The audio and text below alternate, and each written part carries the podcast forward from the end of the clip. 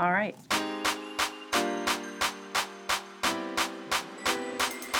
You're listening to Harper Audio Presents, a podcast that brings you conversation and inspiration from your favorite authors, editors, and creators, giving you new perspectives on the world of books, culture, and the arts. We are part of the HarperCollins Presents Network of Podcasts. I'm Anna Maria Alessi, and joining me today is Austin Bunn, author of the short story collection The Brink, which Harper Perennial will publish on April 28th. Austin's fiction and nonfiction have appeared in the New York Times Magazine, The Atlantic, the Pushcart Prize, Zoetrope, and other outlets. He co-wrote the screenplay for Kill Your Darlings, which premiered at Sundance. Austin has worked as a writing teacher, boat carpenter, game designer for reality television, columnist, book ghostwriter, and journalist. He is a graduate of the Iowa Writers' Workshop and teaches at Cornell University in Ithaca, New York. Welcome, Austin, and thank you for joining me. Thank you, Anna Maria. Thank you for The Brink. Jess Walter, author of the number one New York Times best-selling Beautiful Ruins, among others, describes you as a young writer to reckon with, and he says that The Brink is everything you want in a story collection: funny, inventive, somehow both expansive and wistful. And then one of our sales reps describes the stories as from the school of slap you awake, imaginative fiction. Now, how would you describe these stories? Well, I was just retyping Jess's blurb for some reason. Maybe a friend asked me what he had said, and I remember writing wistful, expansive and wistful, right, are the two words he used. And I thought it's such a writerly way to describe a writer's work. For me, most of the time, I think about writing that really grabs you by the lapels. I want to feel like the writer is in charge and needs to tell me what they're saying. There's a writing teacher, Tom Spanbauer, out of Portland, and Chuck Palahniuk is one of his students, and he talks about this idea of burnt tongue, that you're listening to a story because it's coming out of someone's mouth who has just arrived in the room from an accident. And so I think about my stories as urgent, I guess, but also maybe it's hard as an author to say this, but I feel like they're also very vulnerable, and they're about stories of people who are vulnerable and searching for connection. Yeah, that's true. But what struck me about this collection is that each story, the settings and the characters and the plot are so distinct from one another, because it seems more common these days to write these interconnected series of stories. But in your opinion, is there a through line to the stories? There is one, but, I didn't start out with that intention. I think our obsessions reveal us as you write over time.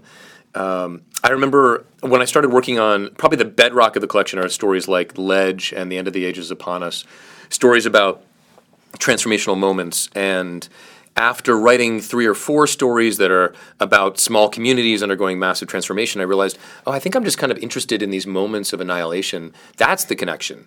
And what's possible in that moment of annihilation and the transformations that come from it.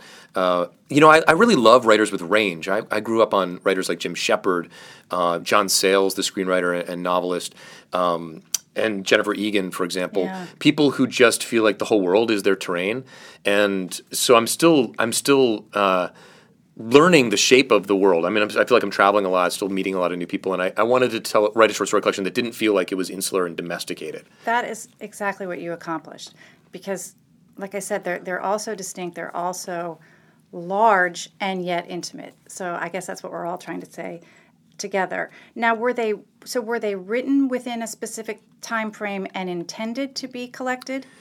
So I think, like a lot of younger writers, you struggle to figure out, is this really a short story collection that's worth anyone publishing, or is it just this buckshot of the material that I'm producing as I build up to try to write something longer? Having written Kill Your Darlings, the film, I think gave me, in some ways, the confidence that everything that I was working on was interconnected. So that's what led me to think, okay, this is ready to be a book. I found myself thinking while I was working on the stories that these days the publishing industry may be less interested in collections like this one. It's just harder. Yeah. There's not maybe the economic model, but I think there are readers for them. Mm-hmm. I know I asked my agent a long time ago, what makes the difference between Jennifer Egan's Pulitzer Prize winning A Visit from the Goon Squad and some other awesome short story collection published by a small press. And his answer was imagination. And on the part of the publisher? On the part of the author and the way that the publisher thought about the work. Presenting it? Yeah, that imagination was really the important part, that the book was going to be something that would travel. So when I had that recognition, I thought, okay, I think these are ready to come together as a book. So that sort of gave you the courage to say, all right, you know, I can meet that goal. Yeah. Some of these, I graduated from the Iowa Writers' Workshop in 2007, and I think one or two of the stories had their genesis then. But so they've kind of emerged out over the time of the late 2000s, aughts, I guess I should say, and into now. It's funny, it's already 2015. Right. Now, how did you arrive at the title? So I'm really into titles. And it's funny, I teach creative writing now, and so many students will just say really openly, I'm terrible at titles, I hate my title, this is a terrible title, placeholder title goes here. And I always say to them, it's like not naming your baby. Like, it's time to make a name and stand behind it. For a while, the collection had this awful placeholder title called How Will Go. Which had to do with the idea of transiting over some precipice or something. And then that word brinkmanship had kind of been in my language for a while, and I thought that's really what the collection's about these moments of change. So, and I like the idea of really simple declarative titles. There are so many awesome titles out there. I mean, A Visit from the Goon Squad, Adam Hazlitt's You Are Not a Stranger Here, a collection that really inspired me. Ones that invoke something that really feel like they draw you in. And I'm so honored by the cover that the designer pulled off. Very distinct cover. Amazing. Describe the cover. So the cover of the book looks like a nuclear explosion plume.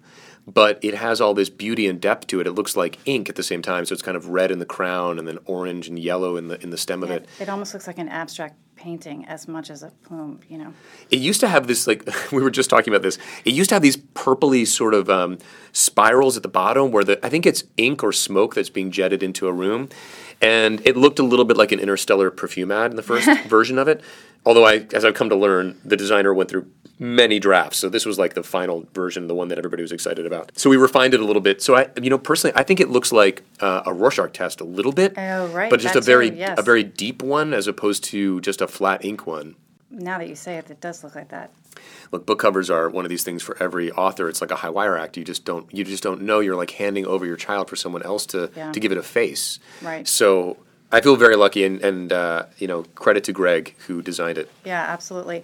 Now, who are your first readers? In my life, or your actual life. So this answer will go out to my friend Max Ross, who became my best friend in 7th and 8th grade, and. Like a lot of writers, I was like writing short stories on graph paper and handing them to friends with mixed tapes of music to go with it. So the music was to be listened to while at very specific points in the story. There were little asterisks on the side of the page. You know, you can do that now in ebooks. Really? They can underscore it. You need to show me how to do that because I want to know. I can tell you about that later. So those are my best friend Max. I went to, in college, I started writing plays in high school. This will answer some of the questions about who I am as a moving target. This is going to tell me everything I need to know. I always loved books and science fiction and speculative fiction really primarily. Isaac Asimov, Arthur C. Clarke. Those were the first books that I really fell in love with. Childhood's End, for example. Then I started writing plays in high school. Then in college, I went back to fiction and screenwriting. I think because, I mean, film is one of the most powerful art forms we have. One of my frustrations as a writer is I can't be with people when they read my work. I want to be inside their hands. I want to understand how they're interpreting what they're experiencing. With film, you have a little bit more proximity to that experience, the encounter with it. So that said, so I ended up in my 20s becoming a journalist. I worked for a lot of magazines, and I think an artifact of that interest and curiosity about the world is still in the book. I mean, some of that, the world range that the book has, if we can say that it has it, is because I'm really interested in people and I liked traveling the world. And like The End of the Ages Upon Us, a story about the San Diego Heaven's Gate cult, came from the moment I was working at Newsweek magazine at the time.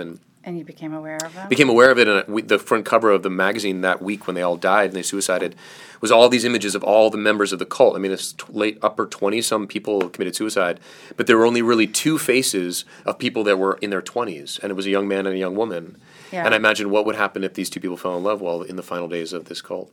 So that's a really flyover version of my biography, but my early readers were my close friends, and since grad school, it's been a lot of my other great writers who are, some of whom are on the list at Harper Perennial, Kevin Moffett, for example.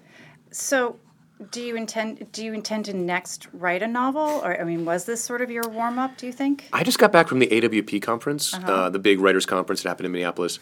And, you know, I've had the genesis for a novel for a while, and it sort of started to kick into gear while I was out there, maybe because I was surrounded by so many other novelists. I've been thinking about it more. I also work in film and do screenwriting and nonfiction writing. So I think, you know, it's kind of a matter of pregnancy, and I'm not sure I've conceived yet. I still got to wait a little while. Right, so you can't answer yet. I can't answer that yet. Yeah.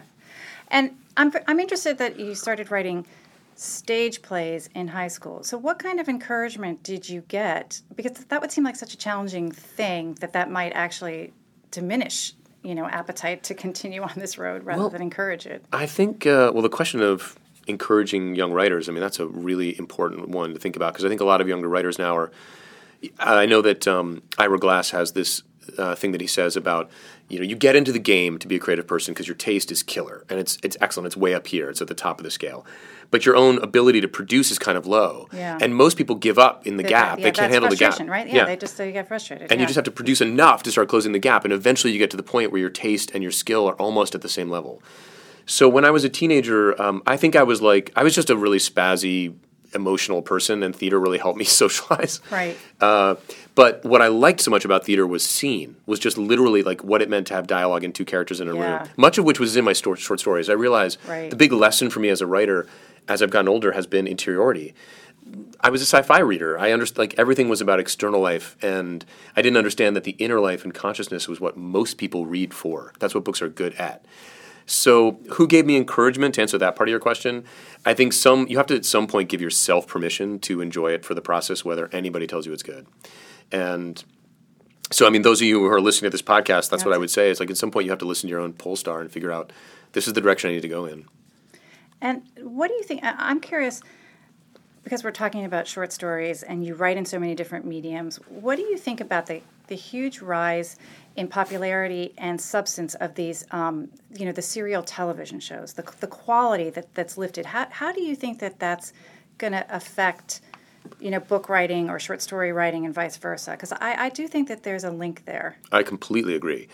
We could talk about this in a lot of different ways. I teach these days dramatic writing at Cornell University, and I really think the pilot has become the new novel. Like for a lot of these younger people, they want to write a pilot. One of the main reasons of the appeal of that is it's a collaborative form. So you're actually not really – it's not all dependent on you to generate everything. And a novel is not that I know, but my sense is that it demands a lot of imagination and time and commitment in a way that television doesn't take nearly as much time to produce the same amount of material. I think it has something to do with the fact that we live in a culture where people respond to multimodal art anyway, music, film, story happening at the same time. My sense we're seeing in novels, I mean, I think there's been a general recognition that a lot of novels feel like they're almost just screenplays with a little bit more fat on the bones. And so what novels are, it's almost testing the genre, and it's making the great novels really stand out because they are so rich with that interior life, which is the thing film can't do. Right. I think TV is an exciting place to be, but most people that I know that work in television, and now these days I have friends who do, it's a hard place to have that be the only thing you do because your life is so wound up into the industrialization of the form and you don't have that much freedom.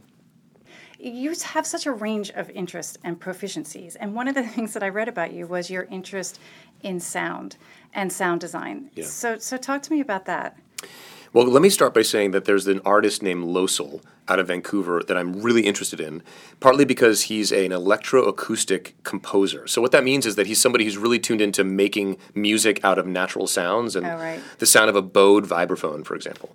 I think the thing that I've been thinking about a lot for myself as a writer is that our eyes can close, our ears cannot. So unlike, say, film, where you can turn off television, you can turn off the film screen, you cannot close your ears, so we're always sensitive to the stories and noises coming in that way. I think I have a twin brother who's a professional musician. He lives in Chicago. And I think I always grew up with a sensitivity to good sound and to musicianship. And as those of you that may read the book, my mom was an academic interested in languages. So I was always sensitized to the way people spoke and the way people fit in and created fluency, either physically or with their voice. And there's just so much music in the way people speak. Tell us what the Beat Generation means to you and sort of how it led to Kill Your Darlings. Well, I think like a lot of college students, I discovered the beat writers in college when I was very much trying to figure out who I was and how to combine an interesting life and the life of an artist. And I think the beats, Allen Ginsberg really was my gateway drug. Reading his poetry, not even the good stuff. I always admit that, like not even the classics, like most of the more rough and tumble, a little bit explicit material from like the 80s and 90s, and his journals as well. My friend Max that I mentioned before gave me Ginsberg's journals from when he was when Ginsberg was traveling around India, and I remember having to look up what peyote was when I was like in 8th grade. And by the way, the dictionary definition of peyote didn't really help me when I was in 8th grade. It was not applicable. When you read one beat, you tend to read all of them.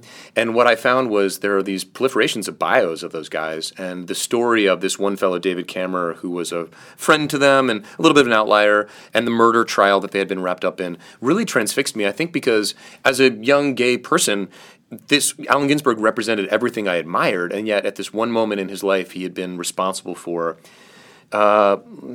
responsibility is not the right word, but wrapped up in a trial that had really contradicted everything I admired about him. So the genesis of that film script began in about 2004 when my college roommate, John Krakitis, graduated from film school, and we decided to start working on the script together. And then, so many years later, we were able to put together the financing for the film and tell that story to audiences. And there's an interesting story around that title as well, so please tell that. Well, I can tell you this, the fact that it wasn't always the title of the film, but the original title of the film, we had a few different ones. The first one was Extraordinary, which is not a good title, but John felt really strongly that we needed to emphasize the theme of the piece, and it had to do with this tension between what did it mean to be ordinary versus extraordinary. Neither of us really liked that title. Then it became The Night in Question, and I thought that was a cool idea. I loved the Tobias Wolff short story collection called The Night in Question. John had not heard of it, but that also sounded like a Lifetime movie that no one actually would watch. And then Kill Your Darlings came from just being in grad school and hearing it as a turn of phrase about what to do with my own prose, and it had the doubleness that we seek in titles. That's sort of the classic show don't tell and Kill Your Darlings. So I think that really works. Thank you. Can you tell us about the Patient Voice project? Uh-huh. Are you still working on that? Patient Voice is a little bit on hiatus, if only because I've moved around a little bit. Yeah. But people have really expressed interest in trying to reinvigorate it. The premise of Patient Voice was to teach creative writing to people with chronic illnesses and the bereaved and a variety of populations, really. And you see there's a proliferation of these kinds of programs all over the place, partly because there's scientific evidence that shows that people who reflect about their experiences, either with pain or in bereavement, experience greater senses of well-being and a sense of coherence in their life. So there's a medical reason to do it, but the main reason as a teacher of writing and someone passionate about writing, you really see writing do some work for people. And I remember living in Iowa City as a grad student, working with a young mom who had been diagnosed with a stage 4 brain tumor and having her do writing exercises to help contextualize her life and what she was going through. And those were some of the most meaningful hours I spent in grad school. Wow, yeah. So, if anybody's listening and wants to know more, I'm happy to share some of the materials we have because we're hoping to have the program continue to bloom out there. Yeah, is that recent evidence around keeping a journal and writing things out? Because I feel like I've seen that more recently, that evidence. Yeah, I don't know that they entirely understand why, but one of the major vectors or effects is that stress hormone levels go down if you spend time writing and reflecting on any experiences you've had. So it's a way that the body sort of inoculates itself by thinking about reflecting on things or anticipating things as a way of helping the stress hormone go down. Very, very provocative research. And as a graduate student, when all I thought writing was good for was getting published and maybe selling a short story somewhere, it was a wonderful and exceptional experience to see it do work for people in their real lives. Yeah, that's fantastic. You seem to have a real genuine enthusiasm for teaching, which is not always true of writers. Is that true? I think that's really true. My mom was a teacher. My whole family is teachers. I have an older sister who teaches second grade. My dad taught French for a while. My brother taught guitar. The best thing that ever happened to me as a writer was having to teach about writing because I had to think about what the principles were that I was teaching towards. And although I'll say, it's been interesting being at the AWP and finding myself really reconsidering what are some of the principles of my own approach. Really? Why? Tell us what happened. Well, I think what happens is you see a panel. I saw Rebecca Mackay, for example, on a panel, a wonderful short story writer and novelist. And she talked about, well, her structural premise for her stories has to do with there's a reversal in the second or third page, and then there should be a reversal very near the end. And then that's the structural conceit she operates on. And I thought, wow, that's interesting. I never thought about it that way. To me, I think about the Freitag Triangle where there's an inciting incident and a choice at the climax. Yeah. And so to have somebody else's standards and started to apply them to my own work, I was like, interesting, do they hold up? Some of them do, some don't. Structures are, I think, they come and go. Like there were certain periods of my life where I wrote according to the A, B, D, C, E system, the action, background, development, climax, ending, which was useful, I suppose, as a younger writer, but you grow out of it. I guess in a way they're all a little bit like phases or periods of your life. You choose certain structures. And so anyhow, I was finding myself reconsidering some of my principles. That is interesting. So that you all got down to that level of detail. That sounds like a really... That's a writer's conference for you. Writer's conference. Yeah. Really serious. Actually, this is what I love because it's the stuff that's the most transportable and kind of sticky. You can take it home. Students love that stuff too, especially when you're starting out. You want to know, start with action. Right. Don't lead with exposition. Right, okay. Is this the first book you've published? I know you were a ghostwriter. What did you ghostwrite? I ghostwrote some books which I cannot actually name, but were sort of celebrity memoirs. Okay. But so this is the first book that you've published. Yeah. Now tell me, so you're published by one of the main trade houses. Mm. How is it different from what you imagined? Uh-huh. And I'm always interested in people's actual process of being published. So, well, it's a really interesting question because I feel like the publishing industry is very opaque. You live inside it, so you see how everybody swims and where they go and what each house means. But I remember it took me until my late 20s really to understand that the houses had personalities and were looking for different kinds of things. That it's like learning to look at a byline instead of the article in a magazine. Like that taught me a lot as a magazine journalist. The experience has been a total pleasure and very easy. My editor, Emily Cunningham, is fabulous. I think she's been interested on the Scout. She saw a piece of mine that was published in 5 chapters, which is an online short story publication outlet that Dave Daly, who is the editor-in-chief of Salon, runs. And so she identified a piece of mine there that she was excited about and reached out. The experience has been very easy. I think some writers go through a big revision process. Short story collections have a slightly different biography just because once they've been published, you don't necessarily need to go back and rewrite them. But she did give me some direction and opportunities to maybe look again at some things, and that was kind of great. They were like old friends that I hadn't really spent a lot of time with. Good to hear. You know, maybe these stories have been published over about 6 years, which, meant that some of them were like, oh, right, that's what happened in that story, and that was great. It's been a very seamless process. It does take a long time, I think, for people on the outside. We sold the book in January 2014, so it's a year and a half later, and the book isn't finally out. So you have to talk about it like you just gave birth, but truthfully, it's been a little while. The baby's in. Right. It's not really preschool, but it's. So did anything surprise you that was of note? I was surprised about the impact of the story order. When you order a short story collection, you sort of think about. In my case, I thought, maybe I'll organize it by the age of the protagonist, or maybe I'll order it by the prestige of the publications, or maybe I'll just put it in the order that feels completely random but might be exciting for people. And more, as people have come up to me, having had a chance to take a look at the book, and how they respond to different pieces, and they see the interconnections that I did not see, that's been really fun. It's like a new side of the house I'm living in. Yeah, that's cool. Yeah, that's been great. All right, now I want to speak to you as a reader. Okay. So what was the last book you had a conversation about, and what did you say? So the most recent book that I read that I had a conversation about probably had to do with 1004, Ben Lerner's novel, memoir, whatever you want to call it. Partly, I think, because I needed friends to help contextualize what it was doing. I loved Leaving the Atocha Station, his first book. And you can see very much his background as a poet in the novel. And having lived in Brooklyn and worked at the Co-op, I felt like he had been transiting through all these places that I, too, had lived in. And it's very much a Brooklyn writer's novel. I mean, he's not trying to do anything else. But it's a book that also doesn't, speaking of structure, doesn't have the kind of structure that you might anticipate from a novel. There's no transformation. There's no strong drive. It's a book that's incidental and really carries itself by its language and its perceptual power. So, and it was, I have a couple of friends in Ithaca, where I live these days, who are also artists and musicians. They're actually, the one person I'm thinking of is just a musician, and she had also been really spellbound by the novel. So that was really fun. I miss having those conversations about books. I think TV and film have supplanted that kind of conversation. That's why I asked earlier. We're all talking about TV and having these long, detailed, animated conversations around the plots of TV shows. I think that that's a distinct difference. It is.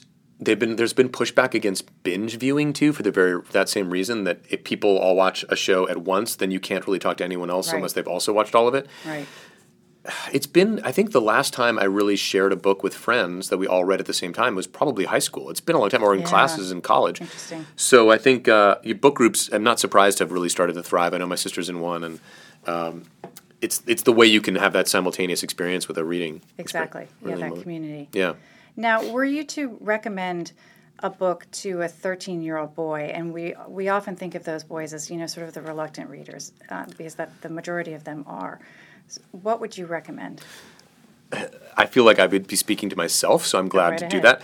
When I was 13 years old, the books that changed my life were Robert Cormier novels. Do you know these young adult books? Yeah. The first generation of young adult that were dark and so intense, apocalyptic. So The Chocolate War and After the First Death and I Am the Cheese.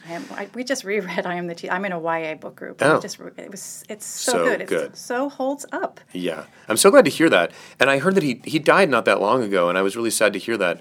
I feel like the YA explosion that's happened now, I hope his books are getting found by writers and readers that age. The other thing that I would say is, like I mentioned before, Arthur C. Clarke is a perfect entree to speculative fiction and science fiction, because the books they're very metaphysical and they provoke a lot of big thoughts, but they're not actually that challengingly written. Sometimes science fiction can get really florid, but Arthur C. Clarke is very declarative and clear. His mission is much more... about the, I don't know, line of thought than language. So, and one would think that's going to be a little bit more appealing to a reluctant reader. Yeah, Childhood's End would be the one. I mean, I recommend Childhood's End to my twin brother, to friends now, because it's still an amazing book. I've read it so many times, and it just really triggers a lot of big thoughts about why are we here, how does the world work, where do religions come from, and it's 250 pages. Right. All right. Well, that might be part of the answer to my last and my final question, which is, were you to be banished to a desert island? I know everyone hates this question too bad. And you get 3 books. Oh, okay. To reread, or any books I want to read? Any book. If you're daring enough to take a book that you haven't read, what if it turns out to be one that you don't want to finish? Well, I don't think people would be surprised to hear that David Mitchell's Cloud Atlas would be a book that I would want to reread. I've read it twice. I mean, I read it once through and then immediately read it a second time. The language is just so on fire, and there's so many facets to it. So that... well, you know, there was a period in my life when I read books like It, like just the books that were as long as books could possibly be. But I sometimes feel like those are the books that actually do reward. They're like, have so many readerly rewards that it might be worth checking them out again. I know Stephen King actually has this wonderful novella about a guy trapped on a desert island and he has to eat himself. Don't take that. Okay, so not that. And then I have found myself increasingly drawn to books of consciousness, so like purely thoughtful books. Ian McEwan is a writer I completely am in love with, and I have read everything. And even the ones that people don't like that much, I still find fascinating, like Solar. But something like Saturday, I think I could appreciate. Yeah, Saturday. I would reread again. And then I probably would go drift out into the sea and go to sleep for a long time. There you go. Well, thank you so much for spending the time with us. It was a real pleasure, and thank you for the collection. Thank you so much for having me. This is great. Thank you for listening. I'm Anna Maria Alessi, and this episode was edited by Sharon Matlin with production help from Jennifer Monroe. The books featured in this episode are available for purchase wherever books are sold. Please be sure to subscribe to Harper Audio Presents, and you can send us a question or comment via our Facebook page. We hope you'll join us next time as we hear more from leading figures across books, culture, and the arts, all brought to you by Harper Audio Presents.